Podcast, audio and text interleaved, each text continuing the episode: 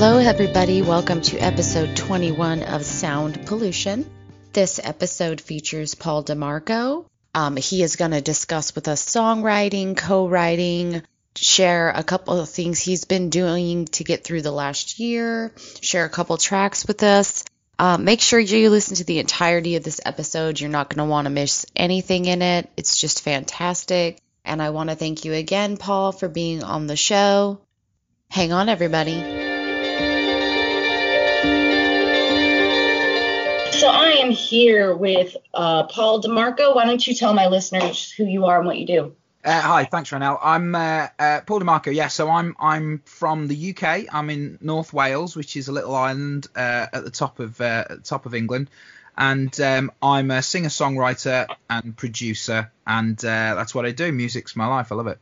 So, what kind of music do you do the most of? Like, what type, what genre? So that's interesting because over the years I've done lots and lots of different styles. Um, I'm a guitar player you know, at heart. So it tends to be anything with good guitar. So it'll be um, blues, rock, uh, and more recently country music. I've always listened to country music, but more recently I've been writing with country writers over the last couple of years, and that's reignited um, my love of country. Which, to be honest, modern country it's either pop or rock anyway, right? It really is. It's not like the old school outlaw vibe.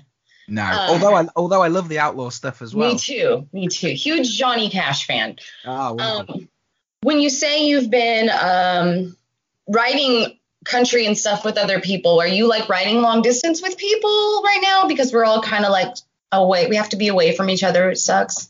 Yeah, absolutely. Well, to be honest, because I'm in the UK, and most of the people that I've ended up writing with are are either in the states uh, or in uh, Belgium. I've got a guy I write with in Belgium, uh, so other parts of Europe uh, and Canada especially as well.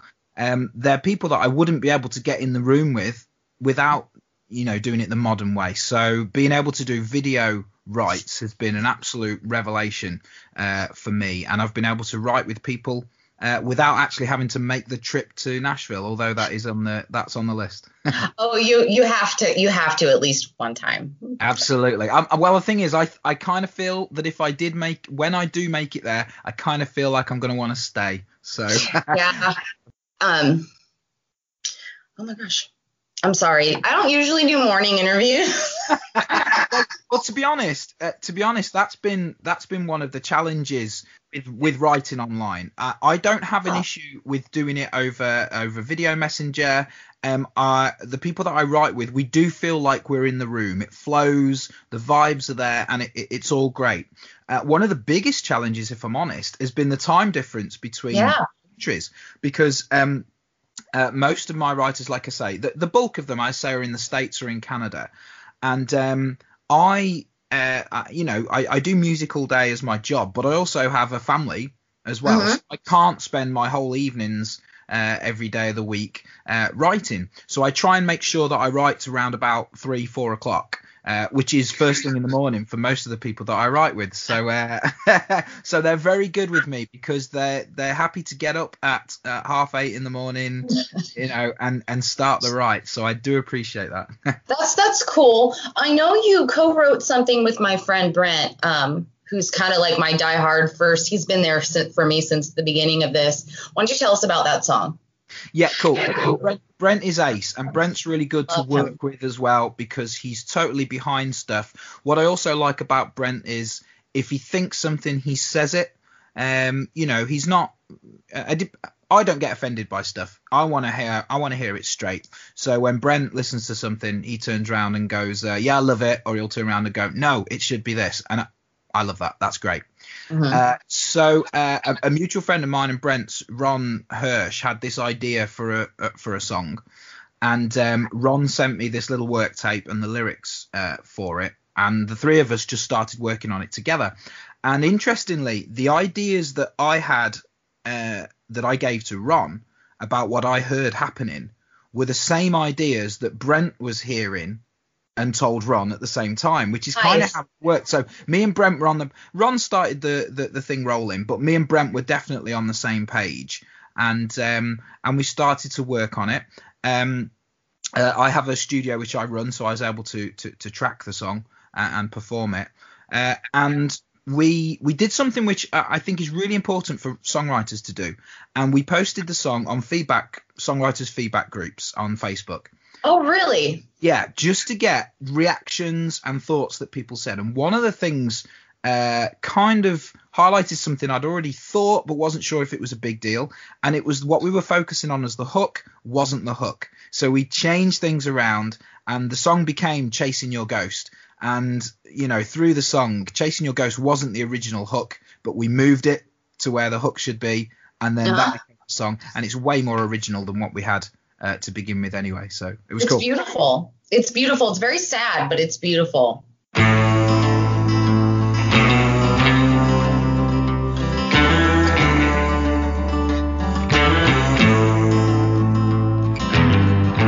You don't know how it feels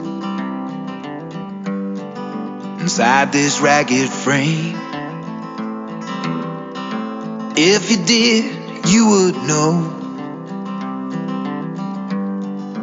why I feel this pain. All my life, I've been chasing, I've been chasing your ghost when all I need is your love. It's what I needed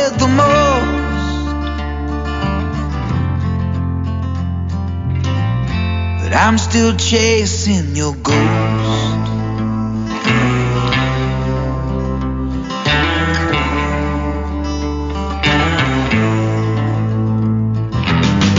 The whipping wind it blows.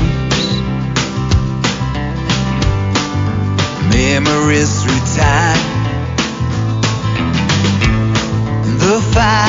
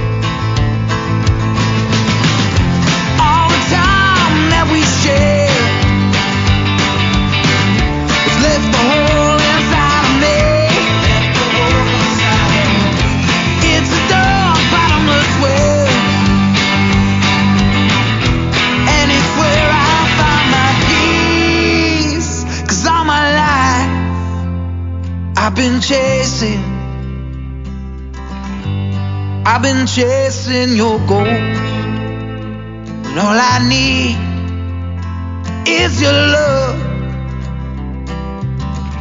It's what I needed the most.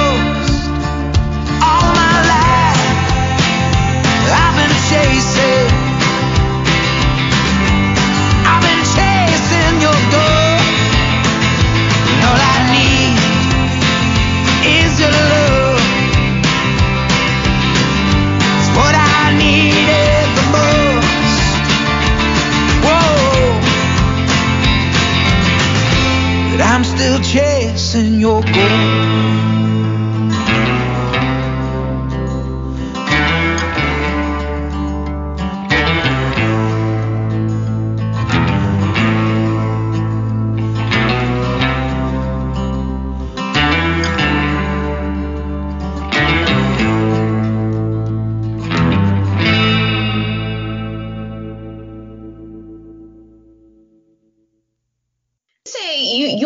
Own studio, so like you have your own studio like in your house, or do you have like a studio? Like, what do you mean?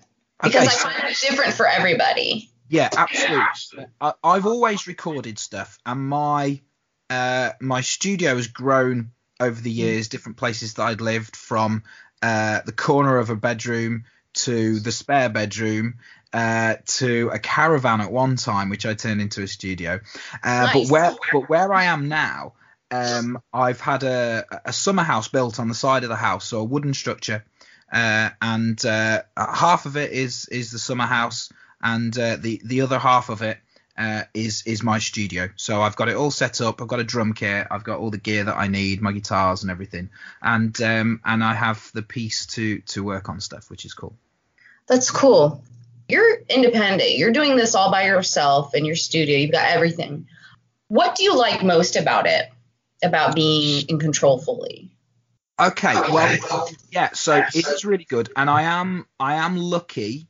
Uh, I am blessed, although that's come with a lot of hard work, that I am able to play the instruments and sing and produce it to a to to a good enough standard. Uh, I've worked hard to get to that point. Mhm. What I what I love about it, I love the creative side of things. I, I love the writing process. That's great. Being in the room, picking up a guitar, and seeing it come together. Uh, that's step one. That feels great. But then being able to then take that uh, to the recording desk and just start tracking it and trying ideas out. Um, and and that's changed over the years as well uh, with Yeah. the use of computers. And um, I resisted computers for a long time because I wanted to train my ears instead of my eyes. I'm glad that I did that, but now obviously the, the benefits of computer recording are are, are incredible, and it, it allows us to be more creative and work faster and still be organic with with what we're doing. Uh, and then I like working on my own, even though I have no problem with working with others because I can just submerge myself in it. Yeah. And- but at the same time, I, I produce demos for other writers as well. Uh, I'm also not the guy who's like, "What do you want? You want this? Okay, record it, send it to them, and go. There you go, it's done." Mm. Uh, I still think it's a collaborative thing. So if somebody sends me lyrics and a reference track, and they say, "Okay, I want this to sound like Chris Stapleton," I'm like, "Okay, cool." Uh, along the way, I will send them work tapes. I'll send them rough mixes. I'll send them ideas. I want to know, even if they don't play a single instrument, I want to know what they hear because at the end of the day, they Yeah. conceived, they conceived the lyric and the idea, uh, and, uh, Mhm. and and that's how I like to work. So I kind of work on my own, um, but I've got everybody on the sideline. when did you start doing music? Well, I actually started, uh, like I said, I'm I'm a guitar player at heart, but I actually started on keyboards. That was where I where I started. I was a mass, yeah, I was a massive Jean-Michel Jarre fan, the French synth uh, pioneer, and um, I, I had this Yamaha keyboard, and um, I must have been about uh, probably about ten. Uh, music had always been a big thing in the house. My parents were both into music. My brother played the saxophone, so I was hearing stuff. And there, was always, there was always a guitar in the house. And then I got into rock music, even though I was listening to this synth stuff, and was a massive Bon Jovi fan. And I bought the Slippery When Wet keyboard book. Yes. But the keyboard book that I got also had guitar chords on it. So I, I wanted I wanted to learn the Pink Flamingos. I wanted to learn all the bits that um, Dave Bryan was doing. But I saw these guitar chords and I was like, that's cool. What's that? Picked up this acoustic guitar and started trying that, and it was it changed. You know, all of a sudden I I, It I just lost clicked. yeah, I lost the, not lost the desire for the piano, but I kind of felt like I'd reached a, a, a bit of a brick wall with the piano. But when I picked up the guitar, wow, you know, learning Mm. the opening lines to Dead or Alive was like, whoa, what's going on? You know, suddenly Yeah. I felt at home and I was able to then create, and um, that was that was an amazing thing. So by then I was probably about twelve. Oh wow. So you started playing guitar pretty young. Yeah. Yeah. Was that your aha moment? Like there's nothing else I can do. This is it for me. Or did that come kind of later down the line? So I, I had uh, kind of like a delayed aha moment because yes, at that moment I was like, I love this. This is Yeah. what I want to do. But like many uh, youngsters who who want to have a career in music, t- times have changed. And I think if you went to a, a careers advisor in school now and said, I want to be a musician, they'd say, Cool. How are you going to go about it? Mm-hmm. When I went to my careers advisor, they were like, Oh, okay, but what are you going to do for a job? That's exactly what they told me. Yeah. Like verbatim. Yeah, and it's and it's it's just it's crazy and then i'm Mhm. like no this is what i this is what i want to do i don't care whether i'm teaching whether i'm performing whether i'm record whatever it is i know music and they're like yeah but you're gonna have to have a backup plan and i was like ah. so i kind of faced that discouragement all along so my music continued to be a uh, a pastime it was a hobby uh, i would gig i would even Mhm. teach as well But my job, weirdly, I was a window cleaner for for for decades. That was my Really? that- that's what paid my bills. And then about um, about ten years ago, I met a woman.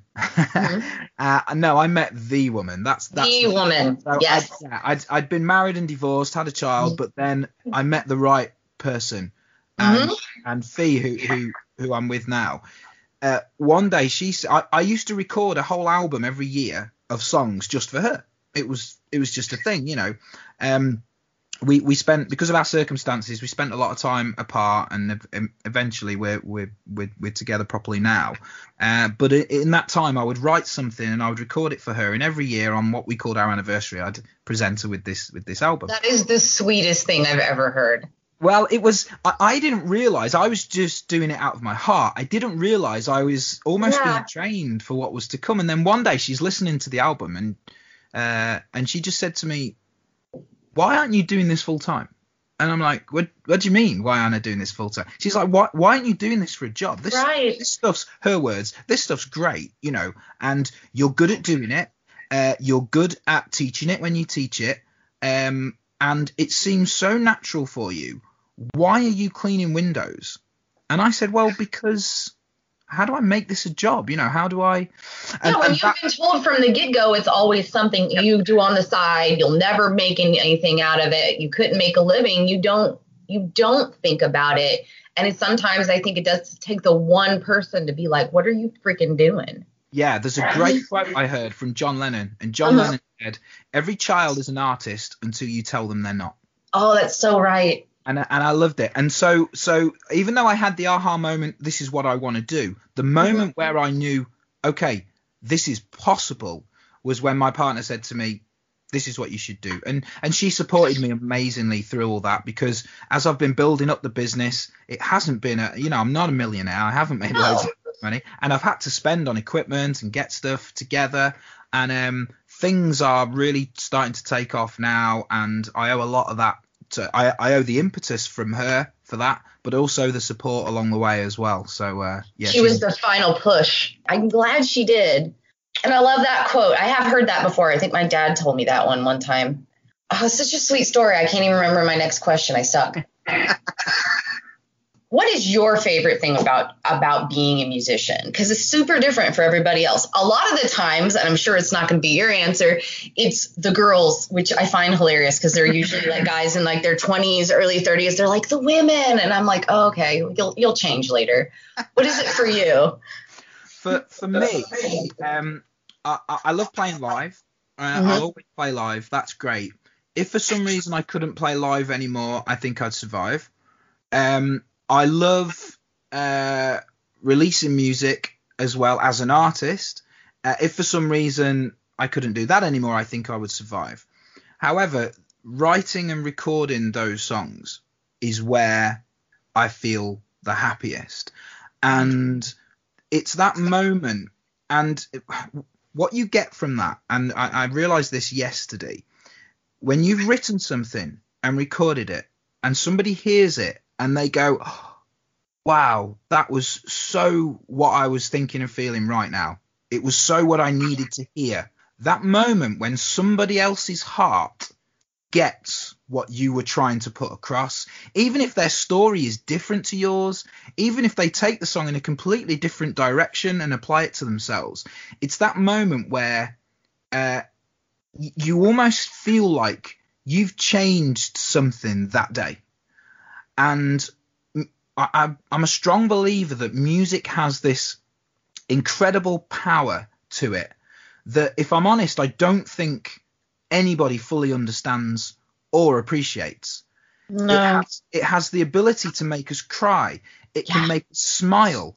It can make us feel uh, close to someone or something. It can stop us feeling alone. Uh, it, it can do all these amazing things.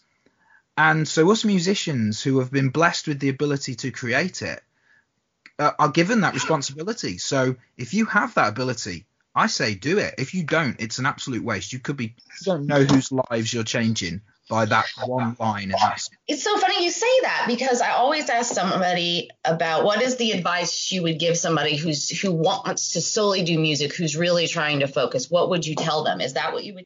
Yeah, um, I think that the secret to it is if you are 100% sure it's what you want to do, then let that be 100% of what you do. I understand people have to make a living and we've got to make ends meet. I, I understand that completely. However, your your focus. I'm I'm a big believer uh, that it's the thinking that makes it so. So um, it was something that Henry, Henry Ford said, or whether whether you you know whether you believe it's going to happen or don't believe it's going to happen, you're you're right because it's the thinking that makes it so. Um, so if you have that dream and that desire, uh, you have to focus on that and and make it make it happen by what you're thinking and make sure those thoughts are positive as well. Too too often we're focused on what we don't want, and guess what? That's what we get. So we're always going, uh, I don't want to be overweight. I don't want to smoke. I don't want to drink heavily. Uh, I, I don't want to be lonely. We, we think about all these things that we don't want, and guess what? We have we end up with those things because that's what. we Right. So you All got the time. yeah, completely. So you got to flip that around. So you don't want to be overweight, change it. I want to be healthy. I want to be fit and healthy. Uh, you you don't want to you don't want to smoke. Okay, I want to have clear lungs. You know, you have to change that into something positive. So if somebody says to me, I, I want to do this. This is I want to take a music career. I'd be like, right, okay, start making plans, start having dreams, and chase those dreams because dreams do come true. I believe. Th- There's only two reasons why they don't. One is you've given up on it, and the second reason is you're just not ready yet. So just wait. Uh, but either way, you have to, you have to pursue those dreams. And um, my second bit of advice, if somebody wants to be a writer, is write. You just got to write, write, write, write. Just keep writing, and you just get better and better. it's sort of I think people forget because we're told really like you said earlier we were told from such a young age you have to have a backup plan. I, I remember my best friend in middle school being like, "Oh, you want to be a musician? You're going to be poor forever," and like that stuck. Yeah. And I ended up being poor as a waitress, but I'm miserable because I'm not doing music. So it's very interesting that that's your advice because it's very true. It's it's it's the power of thought. And talking about that sort of not really this is not the great most graceful change. Tell me about Standing United because I personally really really love that song. I I listened to it twice yesterday. What was the inspiration for that? So I, I started writing with uh, with a writer from Ohio called uh, uh, Kelly Niederhelman. She she started sending me lyrics and we started working on stuff together. And her lyrics were always very direct, which wasn't something I tended to do with my own lyrics. I would often try and flower things up and just find metaphors and all this stuff. And what I noticed about Kelly is she would write really direct lyrics, and a lot of the time I have to. No, I don't have to. A lot of the time I choose to soften them slightly because you want the music to reach people, but you don't want it to slap them across the face. no one wants to be smacked. no. It's not nice. So obviously, and I did feel that when when she gave me the first draft of those lyrics, it was so, it was so of the moment. It was so what everybody is thinking. All the all the horrible stuff that's been going on around the world, uh, but for her, obviously in in America, um, all those horrible things that are happening, the the, the disunity, the the the fighting, and all and all that stuff. Yeah, it's been rough. Yeah, and it's at a time when actually we all need to be pulling together because for the first time in my lifetime, um, the the the world has a common enemy. You know, we all have something in common uh, because the you know sometimes when there's wars, uh, it involves two or three countries. Uh, and sometimes when there's viruses, that involves a couple of countries or somebody has it. But for the first time in my life, um, this pandemic has been something that actually unites us all, even though it's a problem. And Even yet- it's horrible. Yeah. yeah, absolutely. And so in that, there has to be some some gold in that. You know, there has to be some way of us reaching out to each other and saying, okay, why are we fighting? Because right now we're in the same boat, and if we keep fighting like this, people are going to fall overboard, and you know, you're in the same boat, so let's get on. And that's what that song's about, really. Standing united is this idea that we can moan and moan about what's going on in the world, or we can stand up for the guy or the woman next to us and say, "Come on, we can get through this, but we're going to get through it together."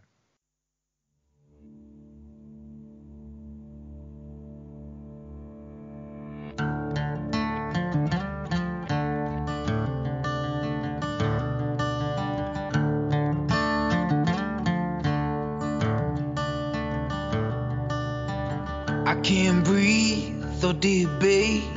Injustice coordinates this state. Regulate, separate, then overtake the lies someone else made. It's time to eliminate the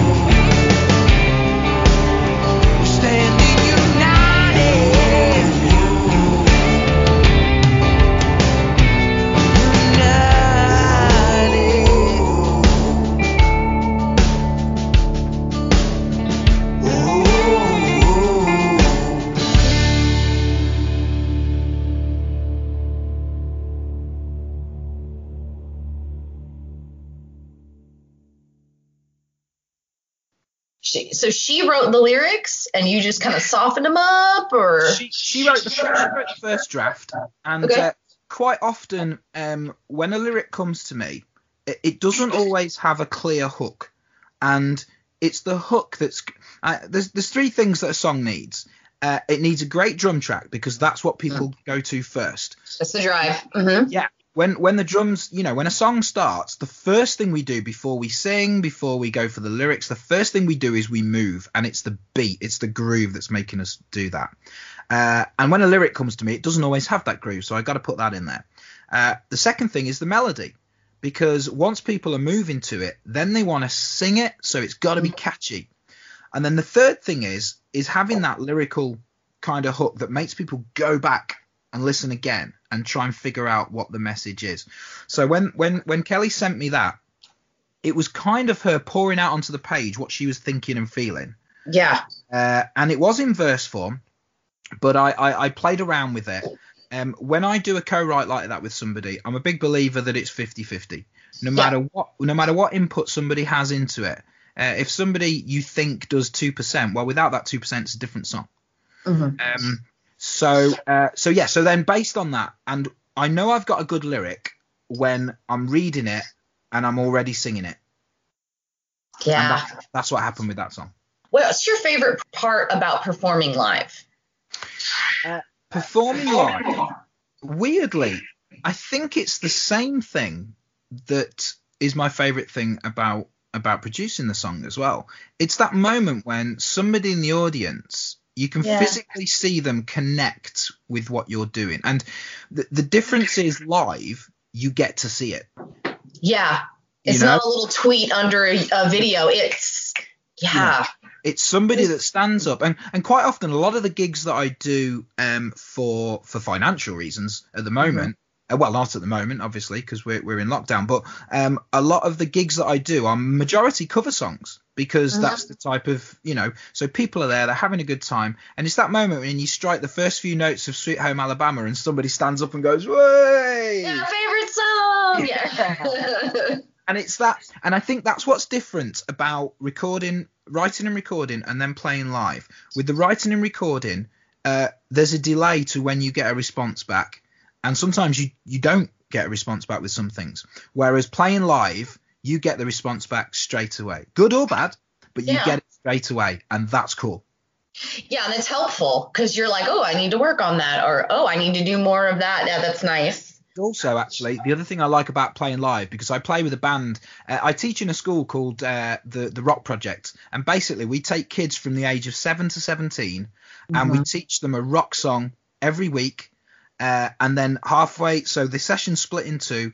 Uh, halfway through the session we all come back into the hall and we all play the song live together. So they've just I let so love everything about that. it's amazing. So i've got everything. got like seven year olds doing back incredible really awesome so I, I actually joined that as a guitar tutor but then over the over the years ended up being the vocal tutor with with the rock project um, and a little bit of guitar as well uh, and that is that is kind of really brilliant thing it's a little bit different at the moment because we're um, because we're having to do it online, but we're still doing it. So we still have a jam. Everybody mutes their videos, and I play through the song and sing it through, and everybody just joins in. And um, so it's uh, it, it's kind of working. And um, I can't remember why I started telling you about that. I don't remember either because I'm so I am so stuck on this this no I'm it's crazy because I one of the things when we when we well we've here we've opened back up we probably shouldn't have we probably mm. shouldn't have but we have a little bit like 50 percent you know my daughter's an artist and I used to look at her and and I, I don't know if you're aware but here in the states losing the arts in schools is a really real thing. Yeah. you know it varies in school district. Luckily she's in a school district that's been okay but um i wanted to do like a benefit for keeping the arts in schools. So it's funny that you brought that up. I'll probably reach out to you later for ideas. Just side note because it's super important god that must feel incredible to be part of that Yeah, completely. It is because you know you're looking at, at youngsters like um th- this seven year old doing Back in Black, you know, and and loving every moment of it, and you're thinking they could be they could be anywhere right now, especially the older ones, maybe between sort of in the teens, Mhm. who are really struggling, and yet they they join us every week uh, for that session, even if it's online. Uh, we had a little period before the end of the year where we could get together and play live again with social distancing, and that was really really good. Um, but it's that it's that thought that you don't know. It's a bit like writing a song and sending it out. You don't know 10, 20 years from now which of those kids are going to turn around and go, do you know what? I'm so glad I did that rock project, even if they're not doing music anymore, because they'll be like, it you got me through yeah, it totally helped me realize how to cope with stuff. I was able to focus. It taught me stuff that I would never have done otherwise. And I remember why I was telling you about that actually. Thank Uh, you. myself and two of the other tutors, uh, Jody and Will, the bass player and the, and the drum tutor, uh, we started a band called the Bassmen, uh, and we just started doing local festivals and stuff like that. And basically, we take the songs, majority of the songs that we do with the Rock Project, because we don't rehearse. So we we suggest the, the kids suggest a song, and then each tutor at home learns it. And then when we arrive at the Rock Project session the next week, uh, we plug in and we play the song to the students for the first time. We've not played it together either.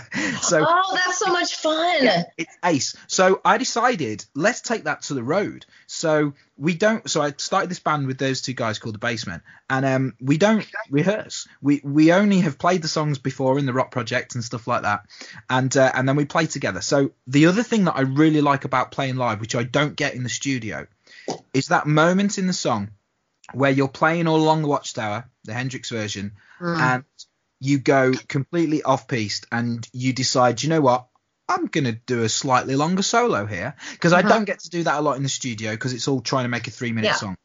And the great thing about live is where you just move away from what the song originally was and just start jamming it.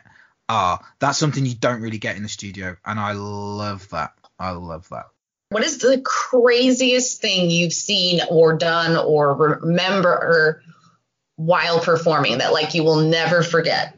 yeah, one of the crazy things that happened is I was playing. There's a. I'm not sure if if uh, uh, viewers in the state, uh, listeners in the states would know. There's a comedian over here uh, called Johnny Vegas, and uh, I do know that name. yeah, he's done films, he's done Yeah. comedy, yeah, and he he's he's awesome. He's really great. So I was playing at a food festival, uh, local to me, just about half an hour away from where I live, uh, a couple of summers ago, and um, uh, so I, I was playing, and I just started playing this song. And then finished the song, and this voice from the Johnny Vegas has got a very well, you know, recognized voice. This voice from the crowd just goes, "You rock!" like this, and I, and I looked up, and there's Johnny Vegas, and there's Johnny Vegas, and I'm like, Johnny Vegas, everybody. And I said, Hey Johnny, do you want to come up and sing a song? And then his face was almost like, No, I'm on holiday. I'm not supposed to be doing stuff. Uh, and I was like, and I was like, Yeah, that's cool. That's cool. That's cool. Anyway, I finished the next song, and the organizer of the event came to the side of the stage, and I thought, Oh, here we go. They're going to cut my set short because I've run over, or somebody else wants to play, and blah blah blah Yeah, yeah. they called me to the side of the stage and they said, um, "Do you know American Pie?" And I was like, "Yeah, of course I know American Pie." And she was like, "Johnny says that if you do American Pie, he'll come up and sing it with you." And I was like, "No." So I'm, I'm you know, we're we're talking top tier stand up comedian. This guy. So um, if you if you think of so I don't know what Eddie Murphy for the Americans, or you know, just somebody who's up there. This Vegas is that over here. So I'm like, awesome. So he comes up on stage and uh, we do this uh, version of American Pie, which is absolutely hilarious. And um, do you know the, the weird thing is, I wasn't starstruck at all. I just got on with it, and it wasn't until I was driving home afterwards, and Yeah. I, I suddenly went, I just sang on stage with Johnny Vegas. You're like, You know? holy shit. It was just that moment. Fortunately, it was captured on video, so it's up there on Facebook, and it's got more Thank goodness. got more views than most of my uh, videos ever get. So. Do you have any like recording stories that that stick out in your head? something that I do want to mention actually. Please do. It's connected to something that you said uh, a a little while ago actually. Um, Yeah. You were saying how do we how do we help the arts and, and, and develop that during the pandemic and things like that. Uh, there's a there's an agency in the UK called Help Musicians. They had this uh, COVID related uh, projects that they were involved with, and they were inviting musicians if who were struggling just to reach out. And uh, financially, I, I struggled when it when we first went into Oh, because I lost my teaching, I lost my gigs. I could still produce and record demos, so I was lucky that I still had a little bit I could do. Um, so I reached out to help musicians, and uh, they they actually helped out financially as well. They had this little pot, and you you apply for it, and I got a little bit of financial uh, backing as well, which was really good, just to help tide me over. Uh, and then I got an email from them inviting me to join a songwriting retreat with Chris Difford, who is the songwriter in the UK band Squeeze. Now, Chris Difford is a Ella winning songwriter, uh, and I was like, wow, that's cool. How's that going to work? So I replied and said, yeah, yeah, yeah, totally want to do it. Yeah, I'm, I'm in. So it was an online retreat via Zoom, and uh, people from uh, all over the country and some from abroad as well joined this Zoom session. And I thought, oh, it's going to be videos of Chris Difford just saying, hey, if you want to be a good songwriter, do this. It wasn't. He was there in the room, chatted, we talked. Um, he gave us uh, assignments to do, and then we'd go away for a couple of hours and write something based on the assignment. He then paired us off, uh, and we'd do exactly the same. And I came out of that retreat. It was a week, so it was like five days, and I came out of it with six songs, you know. And it was it was awesome. I'm still in touch with Chris now. He he emails regularly and catch up and stuff. And that's that's been absolutely brilliant. So massive thanks to Chris and massive massive thanks to Help Musicians. Two of the songs that I wrote on that course are going to be featured on an album that Chris is going to master at Abbey Road Studios in London. So that's going to be amazing. So so good things are happening. I have not heard of this. Well, probably because I'm not I'm not in the UK, but I wonder if there that you know, and you never know who's listening. Yeah. And I wonder if there's something like that here. I know we have uh Mirth. It's the Musicians Emergency Relief Fund. Okay. And they've been doing it for for a long time. And that is the thing. Like, you know, there's been a couple of uh, a couple of radio shows that that have put on um, online festivals and stuff. And asked if I would record a song or you know a couple of songs video for them to put on the festival and stuff like that. And this is all stuff that you do free. You know, it takes Yeah. time, but the you know again you don't know what what effect that's going to have on on people and um I, I think the responsibility of musicians. It was interesting you said earlier about you know during this pandemic the, the arts are suffering. Ironically, uh, what have people turned to during this time when they couldn't go to the pubs, they couldn't go to restaurants, they they couldn't go to the park. They sat at home, they read books, they watched films, and they listened to music. Listen to music. And I, and I know people. I know there are. I have to qualify that because there are people who have really, really struggled. Because I, Yeah, I, financially, especially. I felt this past year there have been so many benefits that have come and happened that wouldn't have happened without the pandemic because I would have been doing other stuff. But at the same time, I'm also aware that that hasn't been the case for everybody. A lot of people really struggled, still struggling, and um and and trying to hold it together. But you know, we've just gotta we've just gotta keep going because we'll we'll come through it. You know, that's that's for sure. Well, we we can see the light now. Thank you so much for agreeing to do this. I think it's this is going to be a really good episode. Thank you, Thank Renal. Cheers. Bye now.